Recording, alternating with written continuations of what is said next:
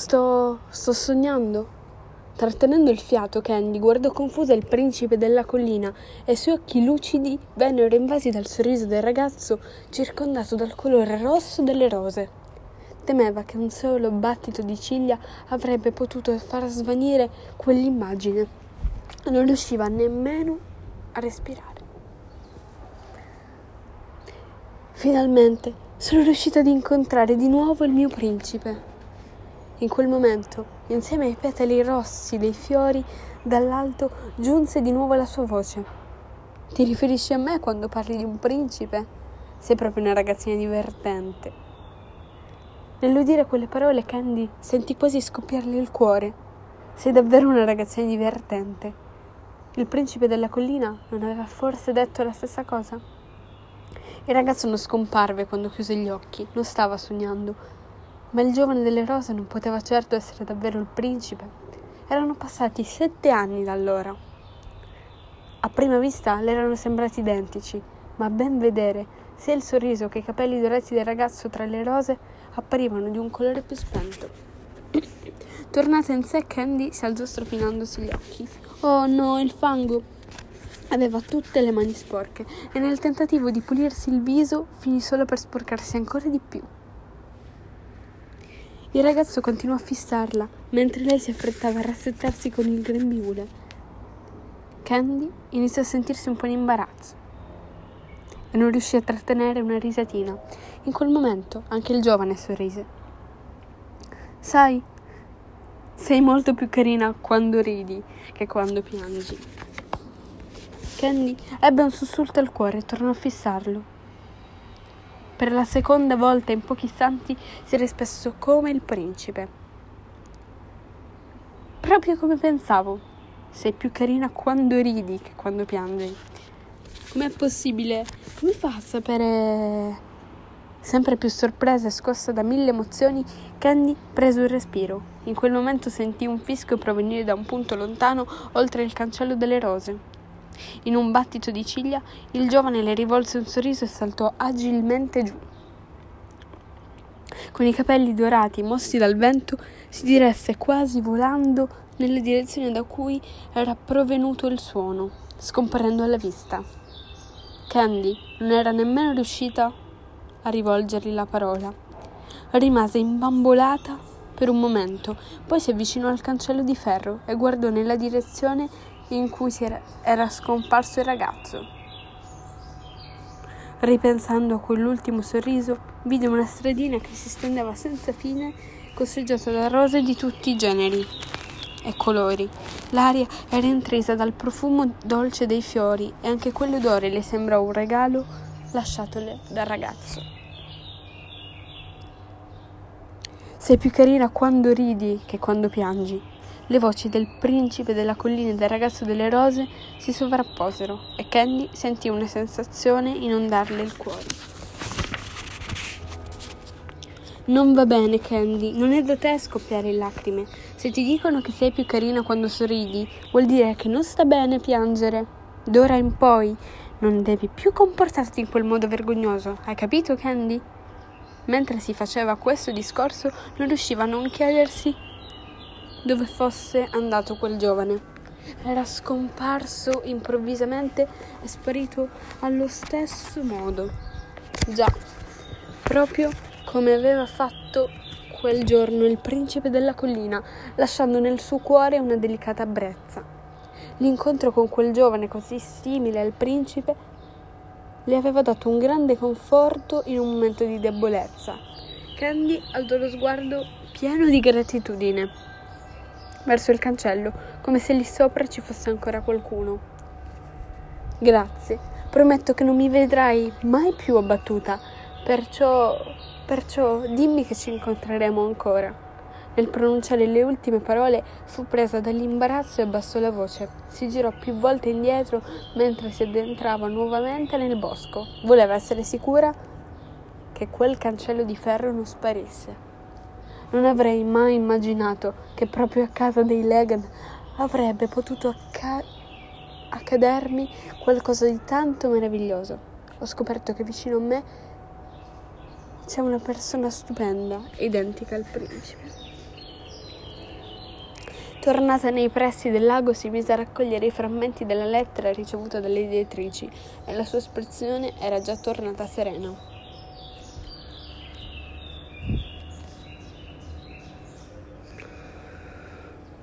Nell'avvicinarsi alla villa dei Legan, Candy scorse Elisa e Neil che se ne stavano davanti alla fontana del giardino sul retro a bisbigliare tra di loro. Di sicuro stavano di nuovo tramando qualche cattiveria, ma non gliel'avrebbe data di certo vinta.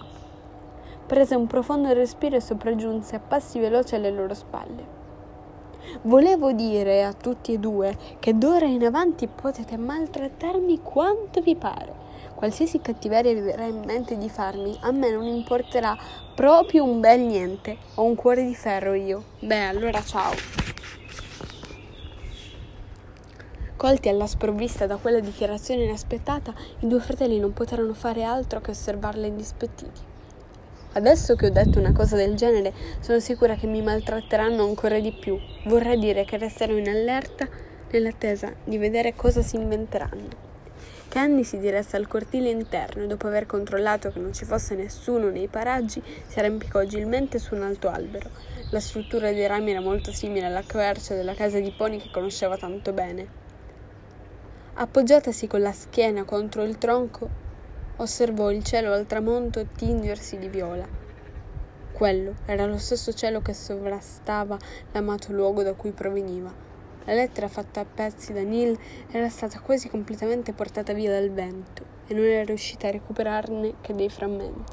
Si sentiva delusa, ma al tempo stesso in lei c'era anche un altro sentimento se Neil non avesse strappato la lettera, io non avrei mai incontrato quel ragazzo. Una volta Miss Pony le avevo detto: Questo mondo è solcato da fili infiniti e finché non si spezzano non puoi sapere quale pu- in quale punto ti attendono la gioia o il dolore. Per questo, Candy, non devi mai perdere la speranza. Il solo aver incontrato il sorriso di quel ragazzo che tanto le ricordava il principe della collina bastava rendere insignificanti gli aspetti dei due fratelli. Vorrei rivederlo un'altra volta. Se andrò al cancello delle rose, forse riuscirò ad incontrarlo ancora. Trasognata Candy tornò con la mente all'entrata di ferro circondata dalle rose, rosse e avvolta dal loro dolce profumo.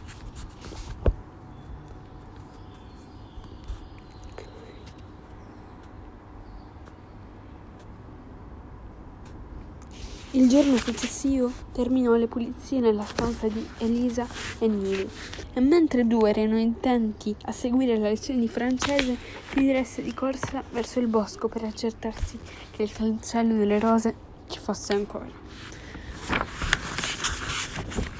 Sembrava proprio che i fratelli avessero deciso di trattarla non come una compagna di giochi, ma come la loro cameriera personale. Finite le pulizie, Elisa le aveva ordinato di stirarle i nastri, ma quello sarebbe stato un gioco da ragazzi e ci avrebbe messo un attimo a finire. Più di tutto, Candy voleva accertarsi che il cancello delle rose non fosse frutto di un'allucinazione. Incamminandosi attraverso il bosco ombroso, si rese conto di una cosa che il giorno prima, in preda al pianto, non aveva notato. Più si addentrava tra la vegetazione, più l'aria si riempiva del profumo dei fiori. Sembrava quasi che quel dolce odore le stesse indicando la strada, mentre il sole filtrava vivace tra i rami potati degli alberi. Ad un tratto vide davanti a sé un riflesso rosastro e corse ancora più forte. Il cancello delle rose! Allora esiste davvero! Era come se all'interno del bosco ci fosse una singola zona rossa e fiammeggiante.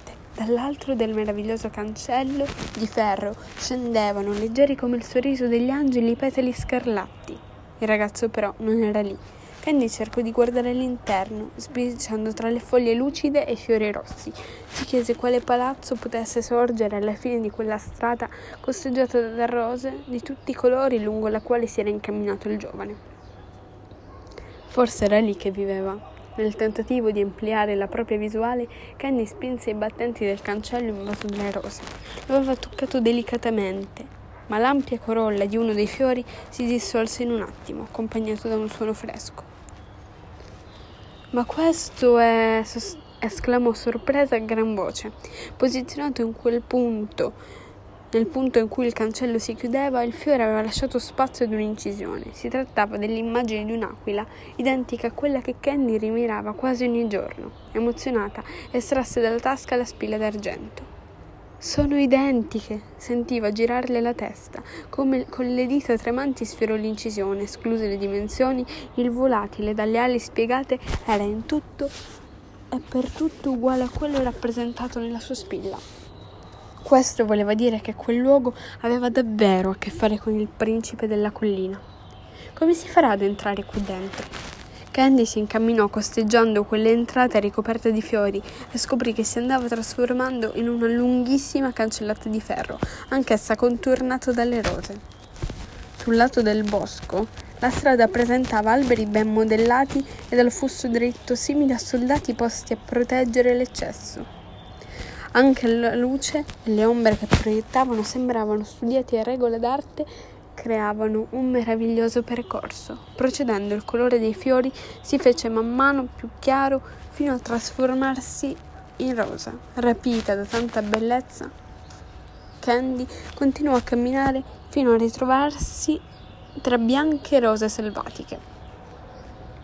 Accompagnata da un vento cui, il cui profumo dei fiori si univa a quello della vegetazione, Candy si sentiva come all'interno di un sogno. All'improvviso il susseguirsi delle rose selvatiche si interruppe, lasciando spazio a qualcosa di più luminoso. Candy sbatté gli occhi e quando li riaprì esclamò: Cosa? Un portone di pietra?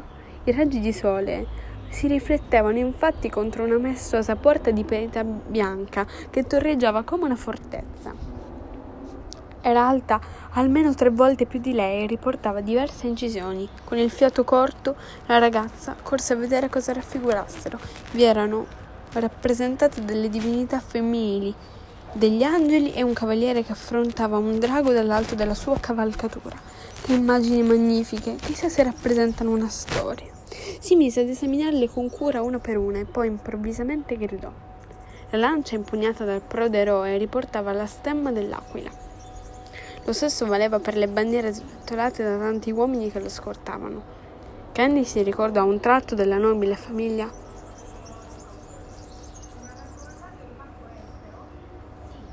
Ardley di cui le aveva parlato il signor Stewart.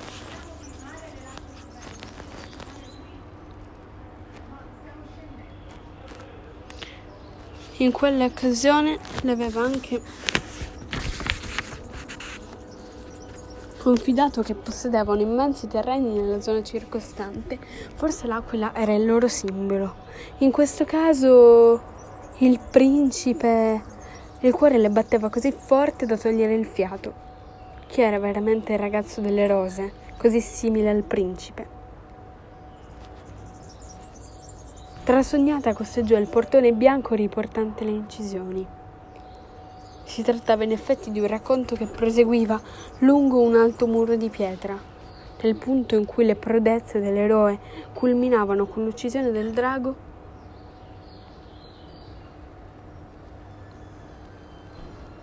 Si verificò un nuovo cambiamento e la parete si trasformò in un muro di pietre dalle forme più varie, con gemme fresche che facevano capolino tra le rocce ruvide. Più avanti gli alberi sul lato della strada, rivolta verso il bosco, iniziarono a diradarsi, lasciando improvvisamente il posto ad un vasto prato di tenere piante acquatiche. Candy si fermò per un bel respiro, il vento portava l'odore dell'acqua e la terra si stava facendo più umida. Forse sono vicina al lago, Procedendo lungo la parete udì lo scroscio dell'acqua e affrettò il pasto. Una cascata, non sarà anche questa una specie di cancello? gridò con gioia sollevando lo sguardo. Tra le rocce sgorgava una cascata e, aguzzando la vista, poteva scorgere nascosta tra gli schizzi brillanti una robusta porta di legno. Incredibile! Stavolta si tratta proprio di un portone fatto di acqua. Il getto potente della cascata finiva in un fiume artificiale che sfociava poi nel lago. Tre portoni? Non ho mai visto niente di simile. Un cancello con le rose, un portone di pietra e ora uno fatto d'acqua. Che aspetto poteva mai avere il palazzo a cui conducevano? Non riesco nemmeno ad immaginarmelo. Gli Ardley devono essere veramente una famiglia illustre. E dire che mi sono così meravigliata per il clan dei Leg.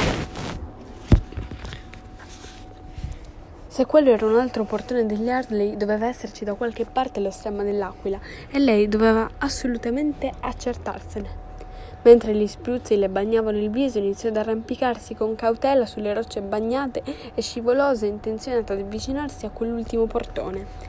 Nel raggiungere la cima della cascata si rese conto che, a differenza di quanto le era sembrato da lontano, l'accesso di legno era ben riparato dall'acqua che, cadendo verso il basso, disegnava un arco. Ma come si farà ad aprirlo? Un portone nascosto da una cascata. D'un tratto la ragazza si accorse di una grossa catena che pendeva tra le rocce. Sollevando lo sguardo rimase senza fiato. L'aquila! La catena scendeva infatti da un volatile con le ali spiegate, proprio come il campanello pendeva dalla sua spilla. Candy deglutì e senza pensarci due volte la tirò. All'improvviso udì un rumore simile a quelli di massi che rotolavano via e il portone si abbatté con forza trasformandosi in un pontile sospeso sul lago e bloccando lo scorrere della cascata. Che spavento, disse, grande, disse con un grande sospiro, ancora aggrappata alle rocce. Quasi in contemporanea alzò un'altra voce. La barca, la barca! Quelle grida allarmate provenivano dal lago e Candy si accorse della presenza di una piccola imbarcazione in balia delle onde, sulla quale un ragazzo agiva, agitava vistosamente le braccia per attirare la sua attenzione. I lunghi capelli del giovane avevano il colore dei campi di grano illuminati dal sole. Probabilmente l'imbarcazione era stata sospinta dal movimento provocato dalla caduta delle portone d'acqua. Ehi, signorina, non startene lì imbambolata e aiutami. La corrente mi sta trascinando via. A quanto pareva, non aveva nemmeno remo. Sì, ma cosa posso fare? chiese Candy alzando la voce. Lì vicino c'è una corda, legata alle rocce. Sbrigati! Va bene, lascia fare a me, rispose emozionata. Sciolse la fune robusta e la fece roteare nell'aria sopra la sua testa, poi la lanciò con forza in direzione del ragazzo. Lo raggiunse con un solo tentativo. Candy sorrise soddisfatta tra sé e sé. Non aveva perso la mano. Fantastico! Sei brava a lanciare il lasso. Il giovane afferrò agilmente l'estremità e tirando la fune tornò facilmente verso la riva. Che spavento dire che stavo schiacciando proprio un bel pisolino su quella barchetta tra le piante acquatiche. Disse con aria affettata mentre sistemava i capelli lucenti. Adesso non sembrava più lo stesso tipo trafilato di un attimo prima, e questo strappò a Kenny una risata. Come ti permetti di ridere? Per colpa tua stava per succedere un disastro. Oh, perdonami, è che prima ti avevo visto così agitato, mentre ora per caso non sai nuotare? Che maleducata! Sono un nuotatore provetto io. Ma allora il fatto è che se mi fossi bagnato mi sarei sciupato la pettinatura. In più non volevo certo sciupare questa camicia nuova di seta venuta dalla Francia, spiegò lui facendole l'occhiolino con aria astuta. Era molto elegante. Stupita, Candy osservò il suo bel viso e avvertì anche il leggero profumo di colonia. Le sue dita sottili si sistemavano con disinvolture i capelli scompigliati dal vento. Il portamento era raffinato, ma lo sguardo aveva qualcosa di cinico e provocatorio.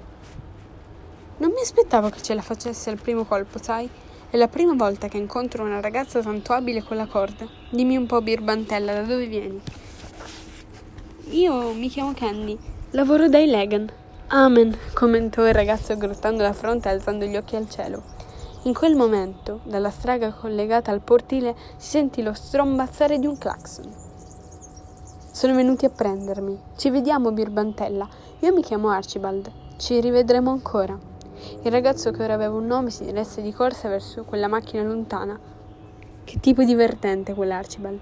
Ha i capelli biondi proprio come il ragazzo delle rose, però il colore, del raga, il colore dei capelli del ragazzo delle rose, pensò Candy, portava con sé qualcosa di doloroso.